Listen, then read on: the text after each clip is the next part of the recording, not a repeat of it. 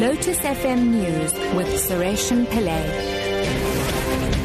Six o'clock. Good evening. The DA has called on Health Minister Aaron Motsoaledi to withdraw criminal charges against two doctors accused of misconduct at Evander Hospital in Mpumalanga.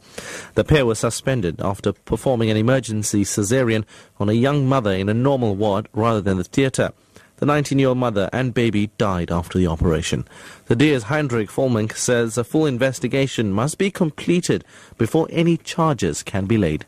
We've got to ask ourselves the question, did the two doctors act in the best interest as far as they sort of were able to uh, for the patient? We, we need an investigation to determine that, given the complexity of this case. To call for criminal charges or to actually lay criminal charges against these two doctors uh, is hasty uh, and is reactive uh, at the very least. Um, and we also have to remember these doctors are working in under-resourced areas, oftentimes overstretched, um, but re- remain dedicated to their calling, calling uh, and in this instance appears to have acted in the best interest of the patients. Metal Workers Union NUMSA says it wants a new labour federation whose membership is not linked to political party membership or race.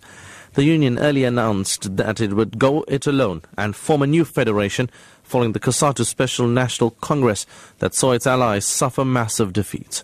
NUMSA Deputy General Secretary Karl Cloete says they want a federation that will only be united on worker issues.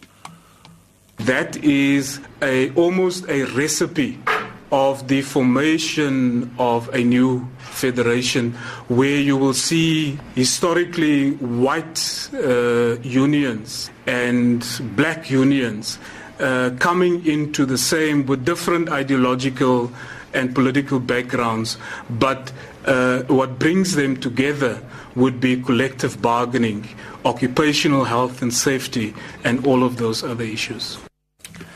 Commonwealth Games Federation members who are in Durban on an inspection of proposed venues for the 2022 Games say they are impressed by the colourful city. The team started their inspection on the beachfront at the Rachel Finlayson Pool to the Moses Mabhida Stadium, Durban International Convention Centre and the Exhibition Centre. eThekwini local organising committee member Fusi Mazibuko. We have put in our bid our narrative that begins to talk about uh, the facilities that we have that we don't have to build uh, new facilities. The narrative that talks about the history and the people of the city in embracing international events and supporting them. The fact that we are one of the few cities in the world that can host the games, uh, compact games, within a 2.5 kilometer radius. We don't want to uh, lock people in indoor venues.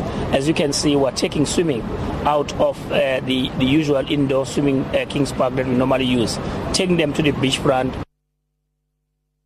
And finally, the Kenyan government has demanded an apology from American news channel CNN for saying in a headline that U.S. President Barack Obama will be visiting a terror hotbed. Obama is due in Nairobi tomorrow for a state visit. Kenyans have taken to Twitter to pour scorn on the description. Kenya's Foreign Minister Mohamed Jibril says a country's security threats are not unique. His presence uh, in Kenya will signal what we ourselves know uh, to be true that uh, Kenya is open for business, that Kenya has and will continue to be a beacon of hope in this part of the world. Top story at 6 o'clock. The DA has called on Health Minister Aaron Motsoaledi to withdraw criminal charges against two doctors accused of misconduct at Evander Hospital in Mpumalanga. I'm Suresh Pillay. Your headlines in half an hour.